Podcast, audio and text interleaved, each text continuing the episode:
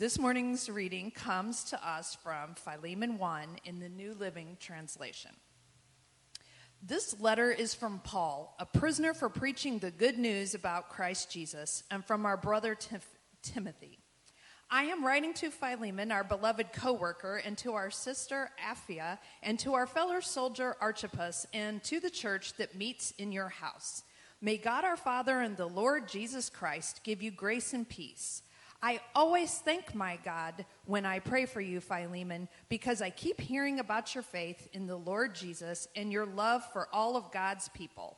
And I am praying that you will put into action the generosity that comes from your faith as you understand and experience all the good things we have in Christ. Your love has given me much joy and comfort, my brother, for your kindness has often refreshed the heart of God's people.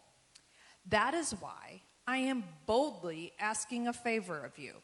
I could demand it in the name of Christ because it is, it is the right thing for you to do, but because of our love, I prefer simply to ask you. Consider this as a request from me, Paul, an old man and now also a prisoner for the sake of Christ Jesus. I appeal to you to show kindness to my child, Onesimus I became his father in the faith while here in prison. Onesimus hasn't been much of use to you in the past, but now he is very useful to both of us. I am sending him back to you, and with him comes my heart. I wanted to keep him here with me while I am in these chains for preaching the good news, and he would have helped me on your behalf, but I didn't want to do anything without your consent. I wanted you to help him because you were willing, not because you were forced. It seems you lost Onesimus for a little while so that you could have him back forever. He is no longer like a slave to you. He is more than a slave, for he is a beloved brother, especially to me. Now he will mean much more to you, both as a man and as a brother in the Lord. So, if you consider me your partner, welcome him as you would welcome me. If he has wronged you in any way or owes you anything, charge it to me. I, Paul, write this with my own hand. I will repay it, and I won't mention that you owe me your very soul.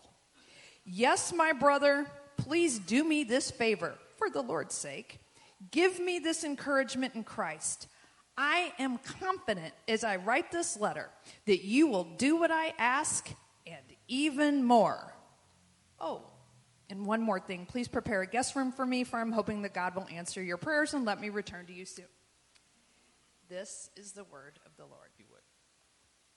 This is one of the shortest letters, but also uh, one of the few letters that actually is uh, attributed to Paul as, as an author uh, of the book. So, in this book, we, or in this letter, I should say, Paul meets Onesimus while he's in prison uh, and kind of begins to make him sort of close kin and connection. Uh, and we don't really know if he's in a physical prison with like bars or if he's perhaps on house arrest, which would have more likely been how we, had, how we would have met him. However, prison during that time, as well as prison in most non uh, uh, or in most third world countries, you depended upon other people to bring you your needs, whether that was food, whether that was water, whether that was clothing, whether that was medicine that was needed. And so it was very possible that there would have been early believers that would have gone to the prison to bring those things. And it's possible that Onesimus had become a Christian and was sent as the one to deliver things to Paul, and Paul would have met him then. Or if he was on house arrest, it's kind of like being in you know, quarantine. You can't go anywhere. You need people to bring you things. So we don't really know how they made their connection, but they've made some connection here. And we find out that Onesimus is actually a slave uh, who has escaped his master. We don't actually know why he escaped his master. It's possible that it was maybe because he was abused, uh, maybe he was wronged in some way, or maybe he wronged his master and he's afraid, and so now he's decided to escape and run away. Uh, he could have done something that made his, his slave owner uh, cost him money, which would have then meant he would have costed him his life because most people were in slavery to pay off a debt or because they were conquered in war. And so, if you're already giving your life as a payment for, the, for, for debt, well, you can't give anything more to pay off that debt. Uh, and so his life could have been at loss, uh, and so he might have ran because of that. Um, it's possible that maybe he even stole from him and ran away. We don't really know why he ran away. These are some of the reasons why slaves might have run away during that time. Slaves Um, often at this time, though, like I said, were, were foreign soldiers who aft, often were conquered, their land was conquered, or their family, and then those people became slaves. Uh, it wasn't always just based on race or ethnicity. It's often based on who was conquered. It was also used as paying off debts. So sometimes family members would literally give off one of their kids to pay off a debt as a slave. But also, we know that if you didn't pay your taxes, the government would often make you a slave of the state. Uh, and we know that in some different forms, even in our country today, you don't become a slave, but if you don't pay your taxes or do tax evasion, what happens to you? You often end up in prison, depending upon the amount. So it's, it's interesting to think about that and, and the way we also think about modern day slavery in the prison system. Uh, Paul writes these words, though, to Philemon. He says, Dear friend and co worker. I think it's interesting that he, that he, he like establishes here's our relationship, right? We're not just collegial, but we're friends. And I'm asking you this both as co workers in Christ, but also I'm asking you this as a friend to consider these things. Um, Onesimus, his, his name means useful, which is interesting. And it makes me wonder was he given that name by his slave owner? Was that his real name? Or did he have a name before that? We, we, may never know, but I do wonder. And I wonder how difficult it might have been for him to, to, to, to discover and determine his new identity after having escaped here. Who would he become? It seems that he's serving or connecting in some way, deep way, with Paul. I wonder if, if, if, if it was hard for him to find his own identity outside of being connected to another person, even if not as a slave. He asks Philemon in this text, he says, to free his slave, but not to free his slave to become Paul's slave. He's making that very clear. He's, he's saying, look upon him equally. Look upon him as someone who, who is a friend and a companion, someone who can go with me on my missionary journeys when I get out of prison, someone who I can be in equal relationship with. In ancient Israel, almost anyone could have become a slave, honestly. Nearly 30 to 40% of the population were enslaved. Why? Because constant turnover of conquering of lands. Slavery was rampant and normal and slaves were treated poorly like property and often killed for trying to run away. And yet, Paul sends him back knowing that this could be how it ends. But he has enough belief in his stock and his relationship with Philemon that he believes that Philemon will look upon him and not kill him for escaping, but give him grace. It's a huge chance and free him. There's a quote from uh, creators of the sanctified art when they talk about this. They say, Paul pushes the challenge and challenges his readers to see the full humanity of Onesimus. Paul does not do so perfectly. He still does it blindly by the social structures of the day.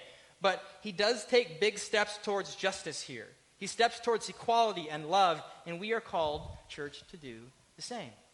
He, he lived in a social context at the time where slavery was just normal practice, yet in this moment, it seems like he's kind of butting up and pushing against the system a little bit. Maybe something's being peeled back for him. I'm sure all of us in this room at some point, we, we can think about a social system or structure or belief that we had, and maybe started to get peeled back a little bit, and we go, well, maybe that's not right. Or maybe, maybe I've been seeing that differently. Maybe I have never seen that before. Or that really opens my eyes, and, and I can't help but stop and think of wondering if that's what's happening to Paul in this moment. He's wondering, you know, slave or free, male or female, Jew or Gentile, quote from Paul, if that maybe all are equal in Christ. And all of a sudden, he's beginning to realize that treating certain people a negative way or differently, maybe that isn't actually how Christ would have acted. And so maybe Paul is beginning to see the world a little bit differently.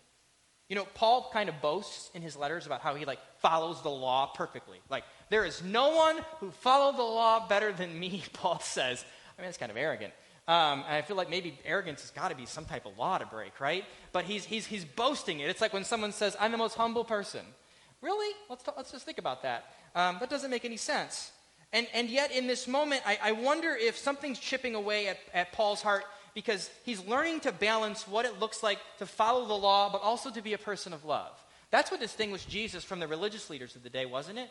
The religious leaders knew the law, they knew it well, they lived it, they lived it to the T, Yet what, and Jesus knew the law, and he knew it well, and he lived it to the T. But what made Jesus different than the religious leaders was that Jesus knew how to live into the law in love.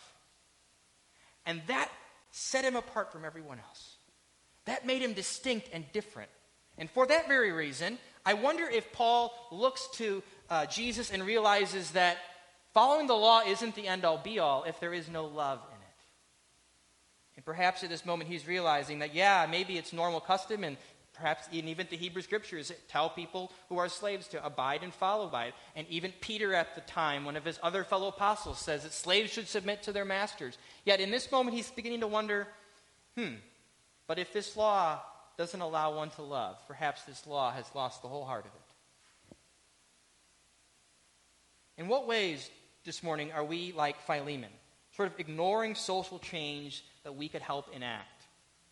And maybe we're being called, like Philemon from a Paul, to see something different. In what ways could we be like Paul, bending step by step the social arc of society towards more equity and justice? In what ways do we need to be less like the religious elite and learn to love and to balance love and law? Or perhaps even seeing where it is that the law is just causing more harm than good, and maybe the law was never God's heart at all. Maybe it was man's heart trying to understand the heart of God but perhaps imperfectly. Paul couldn't change the whole system and structures of racism and prejudice and justice of his day, but he could do just a little bit. I don't know about you, but I know that when I watch the news, and, and Libby, you, you highlighted this earlier with the debate around masks online, I get so overwhelmed. I'm like, this problem just seems so big and so massive, and not just the mask. It's, this, it's a variety of things that exist that are divisive in our country and our world today. And I think, I, I just want to throw my hands in the air and go, I'll give up. I'm just going to do me and you go do you, and this is that. Instead of allowing, as somebody highlighted earlier, using privilege and power to sort of shift and change. I think it was you, Mandy. Privilege and power and shift to, to shift and change the mind of Philemon that Paul had. But the thing is, is Paul couldn't overturn the whole system of slavery that existed for the day. But he had this one slave right in front of him that he could do something for. And that didn't overwhelm him. And if I step back and I think about the ways in which God puts people and, and, and, and instances and moments in my life and platforms all the time, that I can do something in this person's life or in this space. And if we all could think like that, what a change the world would be. We can't do it all just like Paul couldn't do it all, but we can do it for one like Paul did for Onesimus. I find myself as we finish this, this series of Faces of Our Faith this week, considering all the faces we didn't talk about there were so many, it was so hard to choose who we were going to talk about and dissect and, and discuss. We could have gone on and on about the sort of the, the like the background, second tier characters of Scripture. But a few that I, I found myself considering uh, is the little boy who gives up his meager five loaves of bread and two fishes to feed the group of 5,000 to 15,000 people. Oh, the faith to be able to say, I'm going to give you my little bit of food to the disciples who then give it to Jesus to multiply. Oh, the faith. If we had faith like this child to believe that what little bit that we do have, we could do something with, and God would multiply it and feed and change a whole population. I find myself also considering this week the woman with the issue of blood who bled for 12 years. As a Jewish woman, she would not have been allowed into her religious community because she was bleeding. For 12 years, she would have been isolated because she would have been considered unclean, unable to worship in temple, unable to commune with those who were also fellow believers. No one would have been allowed to touch her because they would have been deemed unclean. For 12 years, she has been isolated and kicked out and marginalized by her faith community. But in this moment, she reaches so deep down inside of her to just touch the hem of the garment of one more religious person to say, maybe this religious person will take me. Maybe this religious person will love me. I know that the faith communities have rejected me because they think that I'm ill and God hasn't healed me and that there's something wrong with me. And so for that reason, they need to keep their distance. But, but this religious person, I've heard Jesus, I've heard he loves people like me. I've heard that he doesn't follow the law so close that he just overlooks people like me on the margins the field. And so she digs deep, perhaps one last time as Jesus walks through the town, and she just touches the hem of his garment. Something that would have been unacceptable. And to think that she had not touched or been touched for 12 years. And in that very moment, Jesus doesn't just keep walking. Who touched me? He says. Or perhaps he said, who touched me? That woman did, Jesus. Well, that woman, her faith to believe, her faith to believe that she is lovable, that she is not unclean, that I do love her, and to know that I have something that I can give her. Despite all she's been through and all the rejection and all the hurt and all the anger and all the disappointment, the fact that she would have enough faith to reach out and touch the hem of my garment, the one who has been called holy and the Messiah, that faith, that's the kind of faith the people I want to follow me and to build my church. The faith of a faith, the face of a faith like that. So, what, what, what needs, church, do you see around you? What do you sense the Spirit calling you to? To give you, to say, to sacrifice? What is the Spirit calling you to say, or to go, or to do, or to serve, or to be, or to love, or to read, or to see, or to listen to, or to multiply, or to trust again after so much hurt and pain? Where is the Spirit calling you? When I was candidating almost three years ago, this month, uh, to be a part of Imago Dei as a co pastor, there was a long gauntlet weekend lined up for me. It was three days of meeting with committees and groups and people and all these different age groups, and it was constant. Uh, my, my, my, my, my second night here, they literally, we literally had things from 8 in the morning all the way until I got home at 11 o'clock that night because we had a game night that evening here at the church with kids and families. And I was exhausted by the time I came to the game night. And then I knew I had to get up the next morning and I had to preach. And I, I wanted to have energy and be excited for that. And then I knew that after church there was going to be a Q&A. And then, and then there was a small window of time in the afternoon that I had before that evening I met again with all the core leaders at Imago. It was a full agenda. We learned our lesson, didn't put Pastor Melinda through all of it. But I got this text from Karen Walters, and uh, she said I could share this story this morning. And Karen Walters was on the search committee that was looking for me, I believe it was. And she said, Hey, I, you've got a long agenda of all these things that you're doing while you're here. And I looked at it and I thought, boy, if I was him, and she's also an Enneagram three, so she gets me. She'd say, I would really need a break in the middle of the afternoon on Sunday to just like take a nap. But I checked out of my hotel Sunday morning because I was going back Sunday night. And so she said, Why don't you come over to my house after church after the discussion, and why don't you take a nap in my guest room? She doesn't know me. I definitely did not know her at all. And yet, here was this woman who just stepped back enough to go, if I was him, this is what I would need. How I can meet that need. I have a guest room. Come. Prepare a guest room for me, Paul says, right at the end of his text. It made me think of this most.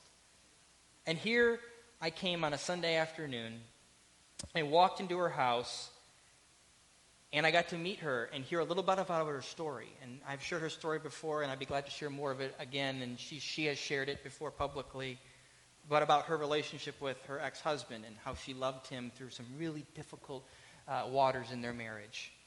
And I got to hear the story, and it touched me and encouraged me and solidified for me in so many ways that this was God, where God was calling me. And I went in that back bedroom and I just passed out. And she had set it up so perfectly and nice, and she had a fan and fluffy pillows, and the blinds were closed. And when I came to, I was like, oh my gosh, I'm in, I am just dazed and confused. I only had a short window of time. And she said, Did you rest? And I said, Oh, did I ever? And I thanked her and I went on my way.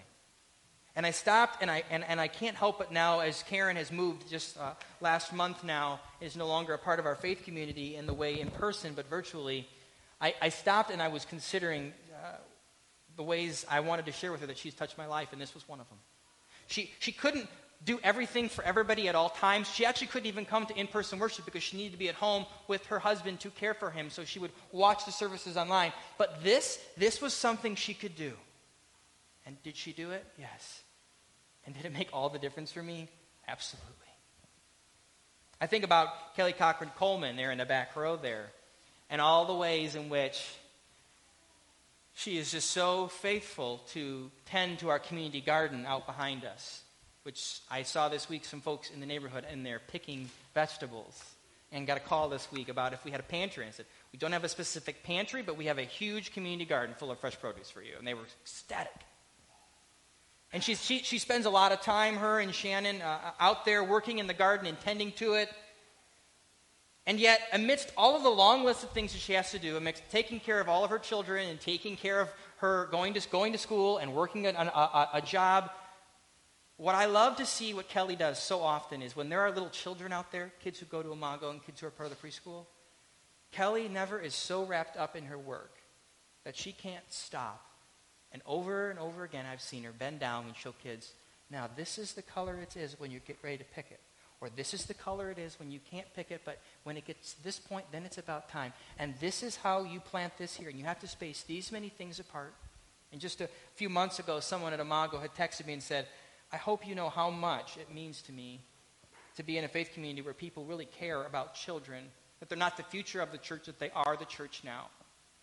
And she said, Kelly took this time to show our son how to do the, uh, how to plant and to harvest and to determine if something was ready for picking. And she said, when we got home today, we went out in the garden. She said, he, he said, let me tell you, Mom, how to do this. Kelly told me. I stopped and I thought, wow, what a beautiful picture and reminder to me of the times when I get so wrapped up and I go, go, go, and I got to get all my tasks done and to do all of my things that I forget about the people in which I'm doing them for, who I'm doing them with. But Kelly reminds me to stop, to pause, to be present to the needs around me. Kelly has a lot on her plate, but she can stop every so often and make a difference in one child's life, in another child's life Paul couldn't change it and couldn't do it all, could he? Paul couldn't obtain the whole system of slavery, but Paul could do it for this one man, Onesimus. And we look at through church history, and Onesimus was freed. And Onesimus is believed in the, in the Greek Orthodox Church that he went on to become a bishop. Paul set a new precedent, a new way of seeing the world. He made a difference for one person, and that's enough. See, begin to land this message this morning, I, I want us to ask those questions that I asked a moment ago. What is it? Where is it that you see the Spirit leading you to give, to say, to sacrifice, to go, to do, to serve, to be, to love, to read, to listen, to multiply, to trust again? It doesn't have to be a huge thing. It can be as simple as offering up your guest room or taking the moment to teach a child. My grandma recently talking on the phone with her she started to yelp over the phone as we were on the phone together. And I said, What's going on? And she said, I can see some tulips popping up in the far part of the backyard. I never used to really care about flowers and things in the yard, but now that I have my first home, those things excite me too. And I thought, Oh, wow, that's amazing. I said, Why are you so excited, though? You seem like really excited. And she said, You won't believe this. She says, Your cousin and I planted those in the backyard when he was a little kid years and years ago. And she said, and those tulips have not come up in so many years. She said, but your dad's been back there working and tilling up the soil. And she said, and I can't believe those came up. They reminded me of all the memories of when you kids were small and would come over to our house. And all the seeds we planted and the things we did. And to think all these years later, that tulip is still coming up. Have you ever noticed, church, that sometimes the most beautiful flowers are never planted? but often they just come up arbitrarily when the season is right. And sometimes the flowers that we plant don't come up and they lay dormant for a season, and the, and the seeds that we plant don't come up when we expected them. But uh, amidst the craziness of this world, that sometimes is just, just the thing we need to sort of till up the soil and to make things new again, so that something can break up out of the soil for a season, bringing something new that was planted long ago to come forth. Some of us we will do things like Paul has done. We'll advocate and care for and love and consider others beyond ourselves, even use our own privileges and powers for it. And we won't see things right away. Or maybe we'll see something at first and then it will lay dormant. But know that all that you do to love others well, it is like a seed. And it will come forth in the right season at the right time. Nothing is done in vain. I trust and I believe and I know that this writing from Paul in the book of Philemon was one of the main books that the civil rights leaders of the black church in the U.S. leaned upon to say that God did not endorse slavery, even amidst those who were slave owners and those who believed in segregation used this book to present the same idea. I am so grateful, Danny. Where did he go? He's behind me. That's a full turn. I am so grateful that they did include this one book in there. That's just so few verses because that one book, it planted a seed that hundreds of years later made the way for slavery to be abolished in many nations around the world. It's a seed that came forth because Paul said, For one, I will seek freedom.